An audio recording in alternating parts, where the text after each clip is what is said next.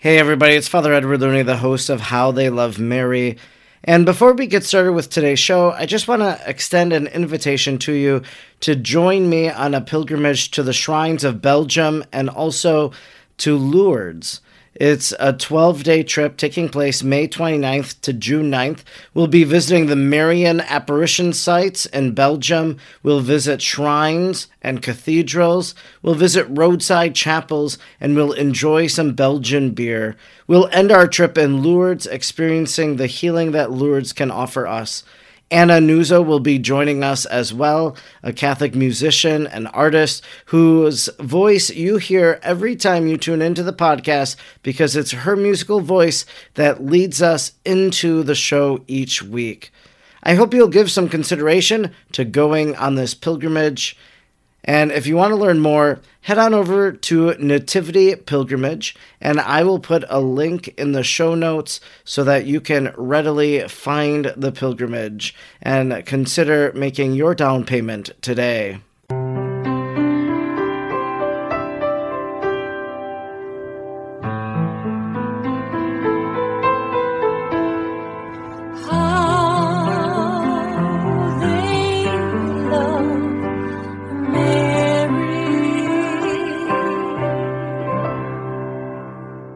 Hello, my name is Father Edward Looney, and you are listening to the podcast How They Love Mary, a podcast that I hope will either be the beginning or the deepening of your Marian devotion.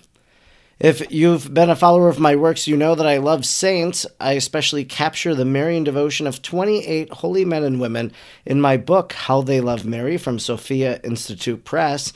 And today I want to talk about three more saints with an individual, with an author who has written about them for children. And the book is called Someday Saints America's Blesseds, Venerables, and Servants of God. And I think it's going to be multi volume, is my understanding. It's written by Lori Schmidt, who lives in rural Wisconsin, who has written several books, uh, chapter books, and this is the first picture book that she has written. And I'm very much looking forward uh, to talking about Bishop Frederick Baraga, Father Solanus Casey, and Father Samuel Mazzucchelli. So thanks so much, Lori, for joining me today. Well, thank you, Father, for having me. So, you have written several different books, and I know that you have a devotion to the Champion Shrine as well. So, yeah. um, why communicate through this medium of writing books? Um, well, especially for children today, I and I'm a homeschooling mom, a re- retired homeschooling mom, you might say, and books were vital to um, to our curriculum, of course, but it was always fun, uh, more exciting when the kids could read a book, maybe in a chapter version or some other version, out, you know, out of the textbook.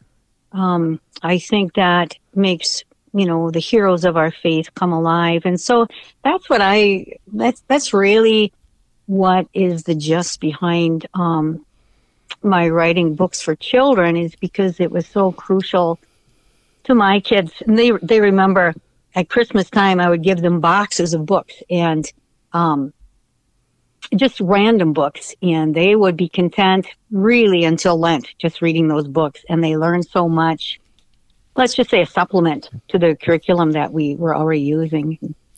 So oh. I, I think it's just beneficial for the kids, but also uh, for the moms, for for um, the parents who are homeschooling, but anybody, even um, Catholic schools. I have a friend of mine whose kids go to Catholic school, and she makes a point to make sure um, the the books that I've written on historical fiction, you know, for kids is is in her library. Um, and she presents them to the gla- classes and does book fairs and things like that. So I, I think it's all around. I think it's good for um, catechesis and evangelization, and, and it makes the um, the people come to life.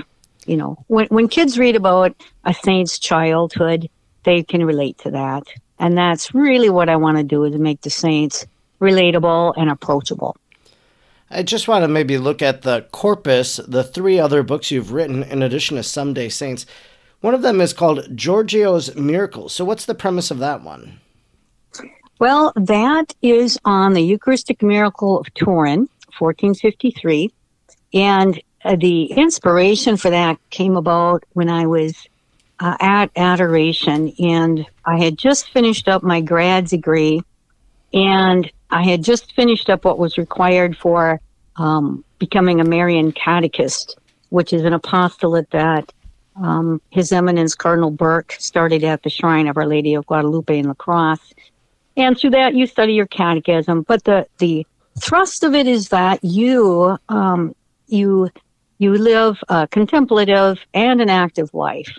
With the Marian Catechist, they had a writer's apostolate. In other words, they um, encouraged people to write, and they didn't really care what, you know, if it was a blog or something. But the point is to use writing as a form of communication. So I thought, well, maybe that's something that I could do, especially after finishing my grad degree. It's like all you do is write papers, right? So that was taken care of, and I was there just praying about it. And I was reading um, Joan Carroll Cruz's book and on the Eucharistic miracles, and I thought, you know, the kids, especially at that first communion age, they need to see that as kids, Christ speaks to them and talks to them, and the Eucharist is something not just a thing you do on a Sunday in the springtime and you receive the Eucharist and you say, "Oh, good, that's done." No, it's it's to foster a deeper devotion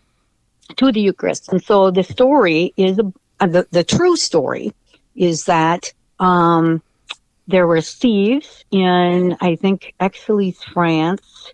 I'm probably not saying that right but they had just got released from, let's say it was civil wars. There was a lot of wars going on and um, between um, city states. And these thieves were released and they didn't have much for money. So they went into the church to steal everything that they could. And they couldn't take the tabernacle because it was built into the church itself. And so they grabbed the monstrance and candlesticks and all kinds of goods from the church packed it up on their donkey, and then headed to Turin to sell it in the town square. And when they re, uh, arrived at the square, the donkey stumbled and the pack fell off its back and the, the monstrance um, cracked open and the Eucharistic host rose into the sky. And all the people, the, all of the people there fell down in worship, but the state of the, the spiritual state at that point of you know of their hearts and minds is people were losing faith in the truth, in the truth of the gospel, in the presence of the Eucharist. Um, there was a lot of economic, political hardship, and they were just fatigued. They were just tired, and so um, and questioning, you know, what what's going on in our world. When the Eucharistic host raised up, their spirits also raised up, and they it, it was like a, a restart of their faith, a renewal of their faith. So that is historically documented. I believe St. John Bosco visited that miracle um, while he was alive. So he, he honored it. Of course, he was in Turin. But the story, what I tried to do is for kids, make it so that a boy had a pet donkey. And the donkey through different events, you know, gets lost, runs away, ends up at this church, and then the thieves use this donkey to pack the goods on his back. And so the story carries from there. But I really wanted to play on the part of kids and their pets. Um, at least my kids, you know, we lived on a farm, and so they had, you know, um, calves and pigs and chickens and ducks and cats and dogs, and so they each you know, had a name and they they had a personality, all of that. So I was really playing on that relationship that a child develops with um, their pet. Well, Giorgio is the name of the main character, and um, his donkey was very smart, and so he trained it to kneel at the Angelus bells. And so when you when you read this story and the other stories I've written, I really try to thread in um, traditional, uh, let's say, acts, uh, uh, prayers, um, things like that. Um, so the Angelus is mentioned there, and so it ties in with the story that when the donkey arrives at Turin the church bells ring, and he he collapses from fatigue, but also at the time of the Angelus bells. And so I'm I'm trying to bring it, trying to educate in maybe uh, not in a subtle way, but on the sidelines. You know, the the real gist of it is that Christ was in the Eucharist, and, and in this miracle, the host raised up. But there's other parts to our faith that should be part of our daily living. And back in that Renaissance time, um, that's that's how people lived. They, you might say, they set their clock or set their calendar by the feast days and the, the, the moments of time in the in prayer, the the Angelus and that type of thing. So, I um, I tried to also get in uh, in my stories. I I promote vocations, especially to the priesthood. I, realize that you know um, religious life. Uh, oh, well, religious life too, especially in Lepanto's Lady. But um, there's a crisis in our day for good holy priests. And I know that, you know, we need to pray for marriage vocations and to the religious life and all that, but don't all of those first depend really on the priesthood? And that's such a special, one of a kind, um, you know, in persona Christi, that that's a special calling. And I think it, what I'm trying to do with the writing is to clear away the clutter, the the noise in the world. Is Christ calling you to be a priest? Um, how is he calling you? And I, I, think in each of my books, there is a, a young man um, discerning the priesthood. That, you know, when I started to write these stories, that was not. Um, that was not part of my subplot or anything. It sort of developed. And so now it's a theme that I look for ways to incorporate um, um, vocations. In Lepanto's Lady, there's a young girl has a vocation to the religious life. There's another one has a vocation to marriage. Um, so I, I, try, I really try to um, promote vocations to the priesthood. I'm a mom of eight sons, and um, it's it's very hard to be a young kid today, and it's it's hard to be a, a good Catholic kid today and to hear that call. And of course go for holiness first and foremost but is he calling you to something special? And that's what i'm trying to let kids consider you know when they read something is christ calling me how will i respond so your other two books lepanto's lady and champions of the rosary they are a historical fiction genre as well. And what I like about them is that you're telling a story of the Battle of Lepanto. This is when uh, Pope St. Pius V asked the whole world to pray the rosary for, for the success yeah. of the advance of the gospel and such. But when you're writing, you actually have a different story that's leading into Lepanto. It's just not about the battle, but there's this parallel story then that you're letting unfold. Yeah. And the same thing with Champions of the Rosary. It's about the Marian apparition and champion in a sense, and the preservation from the Peshtigo fire. But there's that parallel story that runs alongside the Peshtigo fire, and that's how you bring in the history is with that story. So I think they're great communicators then of, of these truths of our faith and also these historical facts. Yes, but and I try to build it through where a kid is at. You know, he's in a family, and so there's certain things that, you know, as a child you have no control over and that would be like your parents' decisions of where you live and this and that. But the it's almost like the real world outside of your yard um, isn't that important. It, it seems like your, the core, the the family unit, the relationships with your siblings is really first when you're at that young age. But both of these stories that um, let's say the the Peshtigo fire um, that was a very real, of course, devastating event and how that would have affected a child. I try to go from that perspective. And even in Lepanto, the same thing. Uh, the the storyline is that a young girl is looking for her father. He's been captured by the pirates. And she is not on a quest per se to uh, be in the battle. She only wants to find her dad, and that's that's what motivates the story, I guess, or what propels it forward. Let's talk a little bit about this other book uh, that you recently wrote called Someday Saints America's Blesseds, Venerables, and Servants of God. And I'm particularly drawn to this book because I myself have a great devotion to Solanus Casey. In fact, in the year 2022, I read the entire Mystical City of God because Solanus Casey recommended that to so many people that came for his counsel. So he's had a huge impact on my life and even on my Marian devotion. I've been to the shrine there in Detroit but in your book, Someday Saints, you feature Solanus Casey, Frederick Baraga, and Samuel Mazzucchelli. Interestingly, all of them have some connection to the state of Wisconsin. Is that why yeah. you chose to highlight these three people as the first ones in your series, Someday Saints? Yes, and the other thing is that, that if you've been to Our Lady of Guadalupe Shrine in La Crosse, and you go up the big hill and into the shrine church. In the crypt of the church, there are three little side altars or little shri- shrines, you might call them, that have um, paintings of these uh, heroes, um, their prayer cards, a little brief history. And so over the years, um, that's one of my favorite places to go for a local pilgrimage, and I always go when I visit them. And for years, I would stand there and I would say, What's so great about these guys? Why are these three here?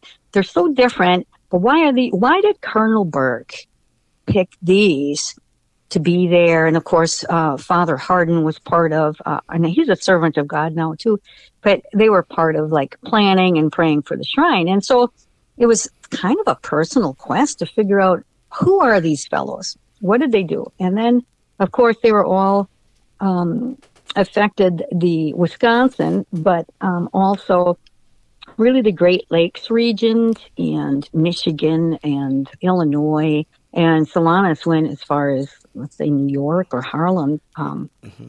So that was really the the reason as they were put together there. And there's a reason why they should be together. And so it was kind of easy to decide which the first book of my series would be because it was like, okay, I've got to pursue these three holy men. So, at one point in my life, I wanted to write a little bit about Bishop Frederick Baraga, and actually, it was for my book, How They Love Mary, but I just didn't really find a lot of good source texts. Uh, yeah. Essentially, I had available to me uh, his journal or something, which uh, it had a red cover. I checked it out from the Green Bay Public Library. And mm. when you made your way through it, it, you know, it was kind of boring. It was like, okay, October 13th, I did this. November 12th, I had lunch with, you know, John Schmo down the road, you know, and I blessed his crucifix. And and so it wasn't mm-hmm. really enthralling. It wasn't capturing the Marian devotion of Frederick Baraga as I was hoping that maybe it would, so I could write about it. But I, am wondering, how did you come to know his story? What books or, or source texts did you use for Bishop um, Baraga?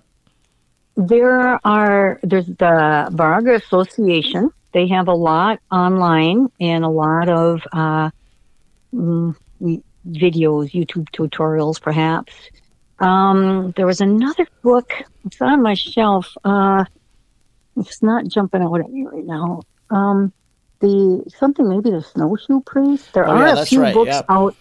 Yep, there are a few out there. So those were my key um, sources. But then I just anything I could read about them, any article in a newspaper, even. Um, there's another one written for kids or young adults, and that's not coming to mind either. So that's a little bit bigger of a book. Um, but that talked about his childhood a little bit and his relationship to his sister, uh, Amalia, I believe was her name. And so my my little story about see these are picture book stories and there's a limited word count and that type of thing. So I had to get really to the nuts and bolts of their life, you might say. And the opening scene that impressed me so much when I read about his biographies was when he was a boy. I'm going to say six or eight years old. his parish priest walked up to him, and there he is sitting on the roadside, rubbing his feet. And uh, then the priest goes to his dad and says, "You know, you're really kind of like you're really rich. What is your kid doing without shoes?" And the father says, "He keeps giving his shoes away, so I'm not going to give him anymore." so there you have this poor kid, very charitable, very kind-hearted, and who's just really trying to figure out what am I called to do? Uh, people don't have what I have, and I want to give all that I have to the point of personal suffering, personal pain, and and actually that really was the theme of his life because um, he he was smart in school. He he was uh, I believe he studied law. Uh, because of the p- political situation of the time, he was fluent in German and Italian and even French plus Latin and Greek because he had good education as a child. And then he um, he gets this idea that he he just really wants to do something hard, as if that wasn't hard enough, and he wants to go to uh, North America and specifically to the um, uh, indigenous people who don't know, who haven't heard the gospel. Um, and so but my story is like, how will you get there? Because it starts out he's got sore feet. But the interesting thing of his life is that he traveled in so many different ways. And when he got up north, let's say to, uh, I believe, Mackinac, Sault Ste. Marie, toward Mar- Marquette, even uh, Arbre Croche in the, like the mitten of um, Michigan, there's a lot of snow up there. And he was the only priest for hundreds, hundreds of miles. How there was no snowmobile, you know, horses couldn't get you through, and so he would snowshoe. And uh, I think one year he did 690 miles in the winter just on snowshoe. Um, I cross country ski just in our farm fields here. And when I go out to our fields into the woods, I just think, how did he do it? You know, I go out when it's 10 degrees, um, which is really nice and pleasant for skiing. But he went out when it was maybe 30 below. There was nothing that stopped this this uh, man from following his holy his holy vocation. He just was what you would call um, a diehard. He was just uh, dedicated, and I, I suppose the world would say, you know, you'd call that toxic masculinity, but um, in, in, in for the sake of the gospel, in the name of Jesus Christ, what a what a way to really power out. I mean, he was through the woods. Uh, one trip in particular, I, I remember reading, he had to go and baptize a dying child, or he was called to do that, and the weather was horrible. And he snowshoed 57 miles one way, baptized the child, turned around, and went back. Wow. Just, you might say, as an overnight. You might just call it that. But he, he would go through the woods, and if you've I, I don't know if you've snowmobiled, you go through the woods on trails and stuff like that. I, I just hike the woods um, in the winter. I don't use a snowmobile, but um, there's coyotes out there. There's wolves out there. you know, uh, it's not it's not like walking through a groomed park. Um, I've sometimes the snow is super deep, uh, three feet deep in some places. How did he manage? But he managed because he was convinced that he was called to do something hard and he was he set himself up for it another thing is you know when he first came over um, when he first started his ministry he didn't have the you know good gear or clothing or anything like that there's when he was on madeline island i remember reading that his cassock was threadbare and that was his summer clothes, his winter clothes. That's what he had. And I, am sure as he got to know um, the, um, you know, the Native Americans, the, the um, different tribes of people and I, the indigenous people, I'm sure they gifted him with appropriate clothing. But at first, he didn't have anything. He didn't have what it, to even to, to sustain his comfort, it wasn't there. So I think uh, Bishop Frederick Baraga, when canonized, uh, he can be the patron saint of winter enthusiasts. So anybody that loves the winter sports, I, I, think he's our guy. So, yeah, um, you, you know, uh, I'm a, I guess you might call me crazy, but maybe it's appropriate that uh, uh, there's another priest friend and I uh, we actually went down and visited the grave of Samuel Mazzucchelli. I'll mention that here in a moment. But then uh, we wanted to go to see Bishop Frederick Baraga. We've never been there. And so uh, so mm. he and I, we are going to go uh, in January to the UP nice. of Michigan.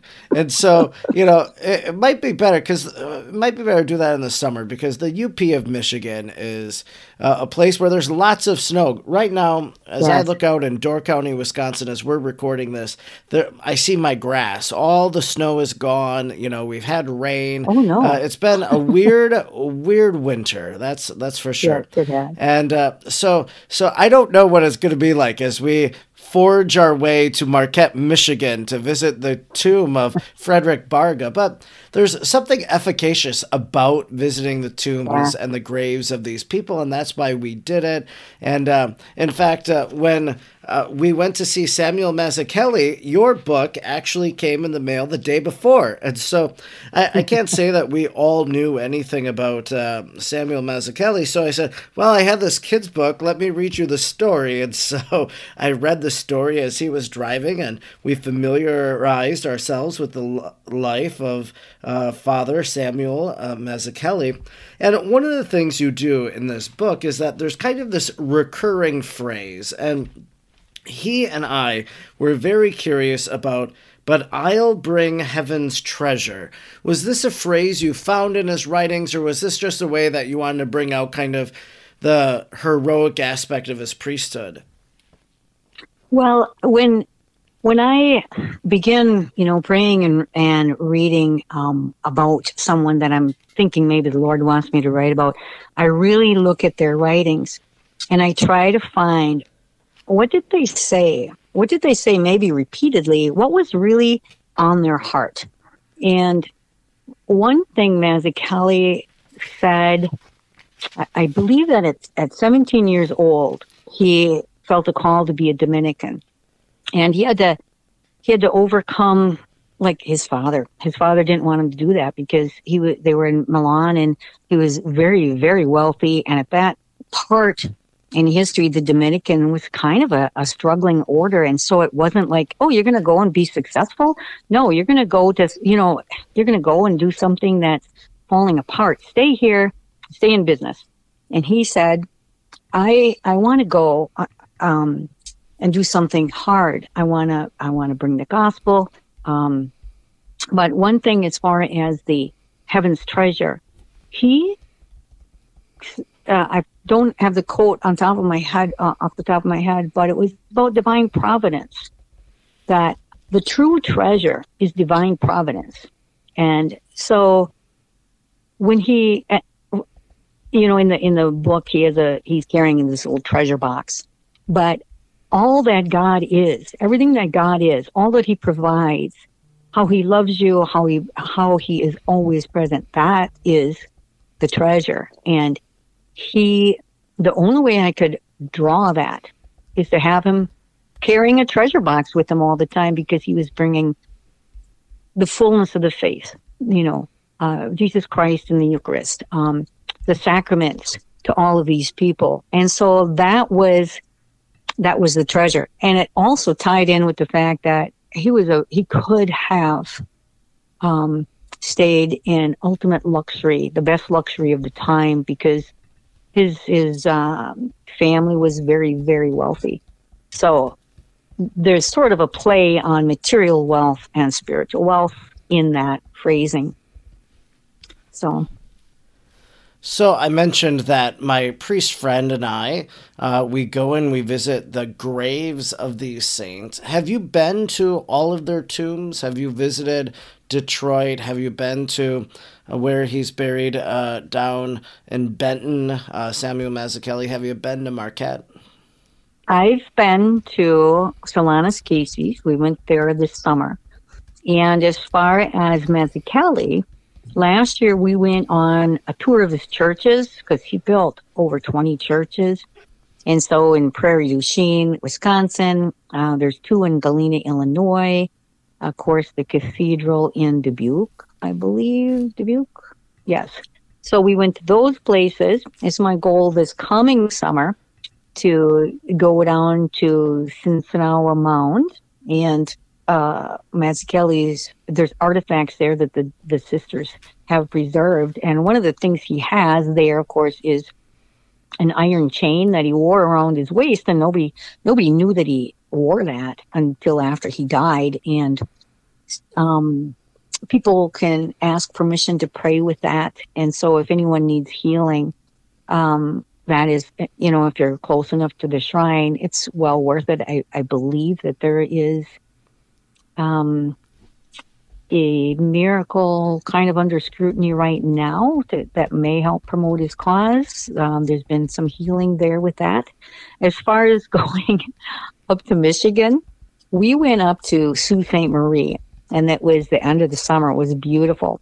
But I I don't have the courage you have to go up there this time of year, up in the snow belt. Yeah, but we'll see what happens. You, you know, I've never been that Marie. far. I've never been up to Marquette. I've gone maybe as far as oh. uh, Escanaba or maybe um, yeah. There was a retreat center in like Garden City or something um, that I gave oh. a weekend retreat at one time. So yeah, I have no idea what it's even like to drive up that far. So, uh, but but looking but he, forward to it. Yeah, there's a lot of places. Um, Arbre Croche or L'Anse. Did you go there? No, but I know that there's like a big outdoor shrine or something. We might hit that. Yeah. I, I don't know. There's we, we just fly by the seam of our pants, so uh, we'll see if we hit it. Well, I tell you what, when you have kind of like a, a motto, start seeing saints, you will realize that. And this is what we started to do when we travel a little bit. Okay, let's do a little bit of history on the Catholic Church in this area. Wow, there's a jewel here that we would have drove right past. Um, that is one of the fun things about researching these uh, uh, venerables and, and blesseds and servants of God is um, they're they're not so popular yet. So you maybe are on a, a little bit of a treasure hunt to to find um, the places they they maybe attended school or, or that kind of thing. You think, oh, wow, Solanus was actually here. And I think of that now when I read his story how he was in Milwaukee at St. Francis de Sales. And because it was German language at the time and he did not know German, he, of course, he did not do well.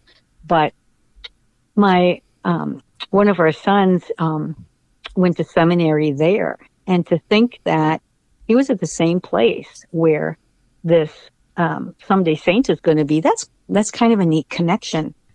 Um, and I think that's what I like most is the, the little trinkets like that that you discover.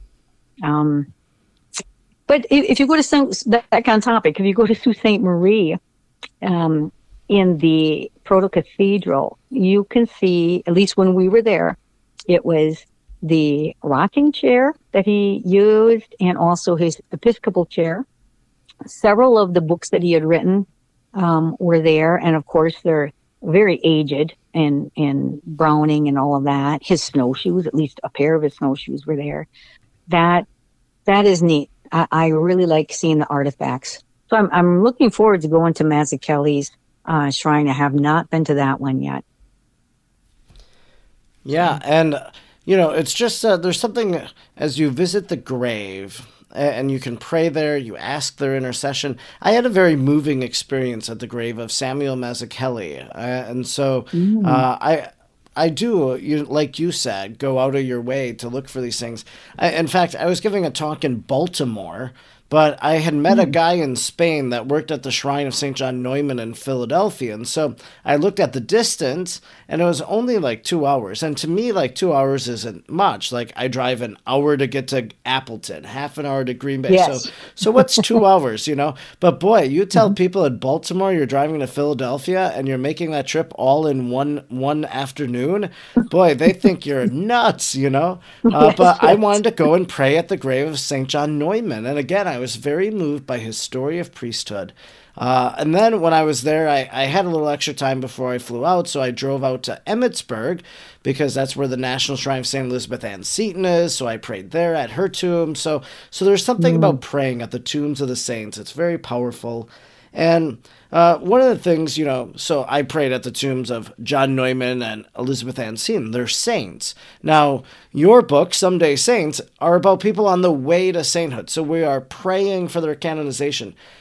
Yeah. Do you often pray for their canonization? So there's the, official canonization prayer, usually that's put out by the diocese or the cause that's supporting it.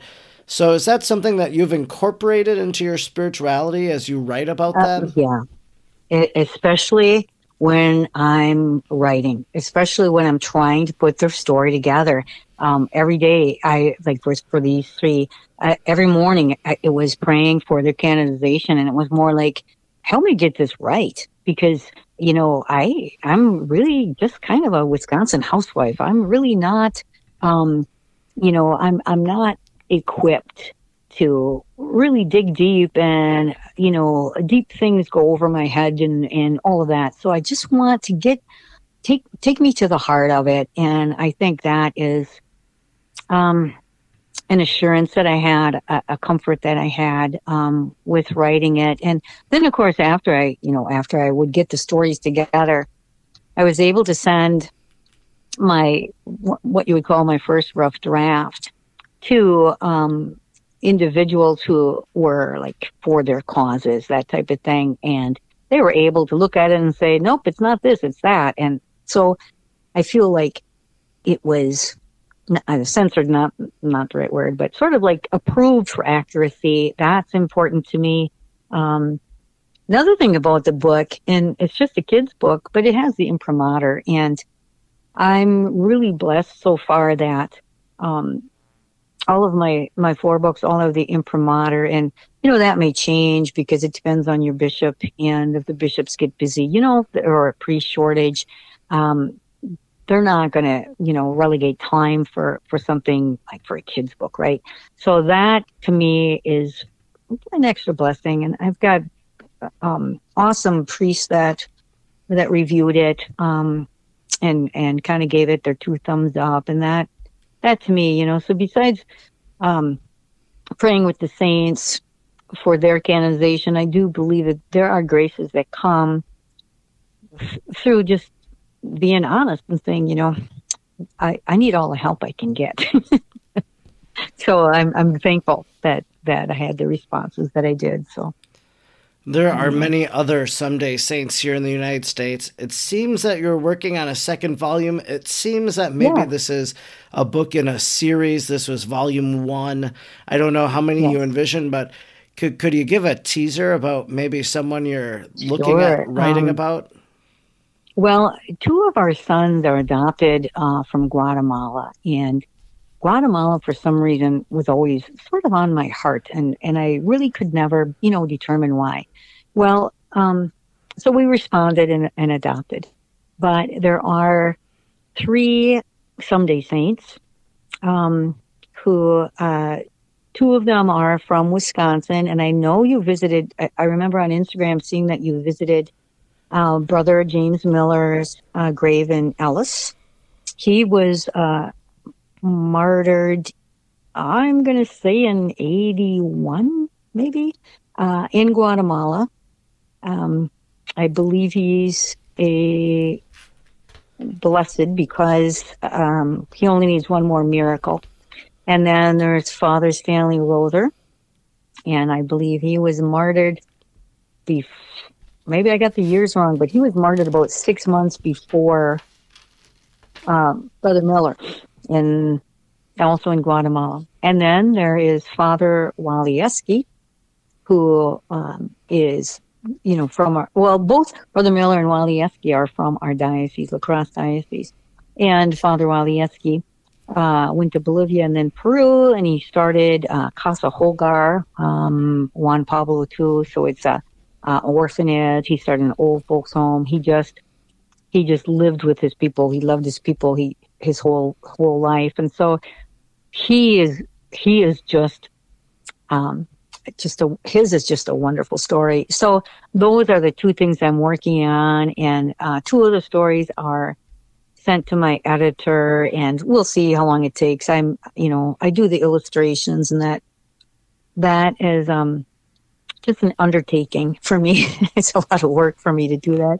Um, so hopefully this year, and the vision is that maybe every year, you know, every year and a half, I I can pull something together and um, just bring to light some of some of our American treasures. We don't we think we have to go to Italy for pilgrimage or, you know, France for pilgrimage, but I, I think if we start seeing saints in our area, um, even visiting where, like I said before, where they went to where they went to seminary or went to college, or you know what their home parish was. We can do that still. So I don't know. I, I just think that is one of the blessings to know that America is young and it's a young church. You know, you might say the Catholic Church is young here um, compared to, you know, uh, European areas. But I, I think we have plenty of graces here. We just have to acknowledge it, embrace it, and, you know, pray for pray for the canonizations of our own saints. The other thing is, even if they're not canonized, you can learn so much from the, the way they lived. I know Bishop Baraga, there was one at one point in his life, he would get up at three in the morning to pray for three hours before the rest of his world woke up. And it didn't matter if he was in a church or if he was camped in the woods.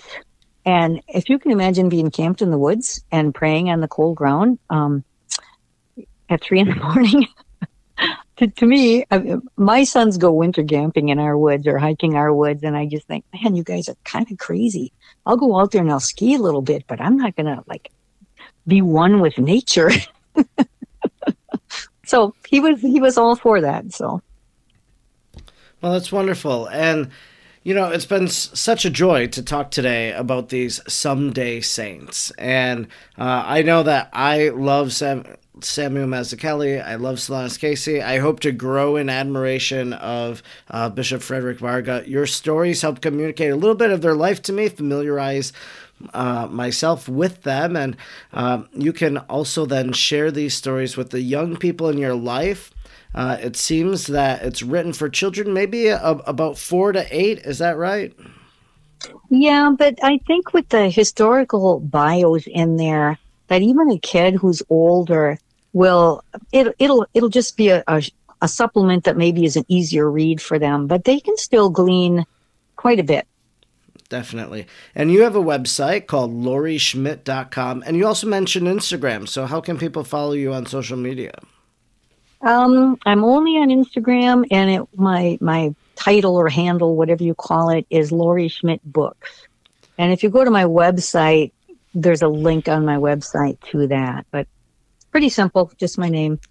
Well, wonderful. Well, uh, keep up the good work. Keep writing. Keep sharing the story of these uh, someday saints because uh, if they're someday saints, we know that we also can be someday saints as well. Thanks so much today for joining me, Laurie Schmidt. Okay. God bless you. Thank you so much. Hey, thanks so much for listening to today's show. I hope that it was enriching for you, that it deepened your love for Mary and if you don't mind, would you please do a few things? First, follow me, Father Edward Looney, on social media on Facebook, Twitter, or Instagram at the handle at FR Edward Looney. Also, you can follow my YouTube page and you'll be able to see the video content that I put out each week. And if you don't mind, could you rate and review this podcast? Go over to Apple Podcasts or wherever you listen to your podcasts and rate it and if you're able, write a review because that will help others to find this podcast as well. I appreciate you tuning in week after week. I would appreciate your prayers, and please know that I remember you in mine as well. Until next time, may God bless you, and Mary pray for you.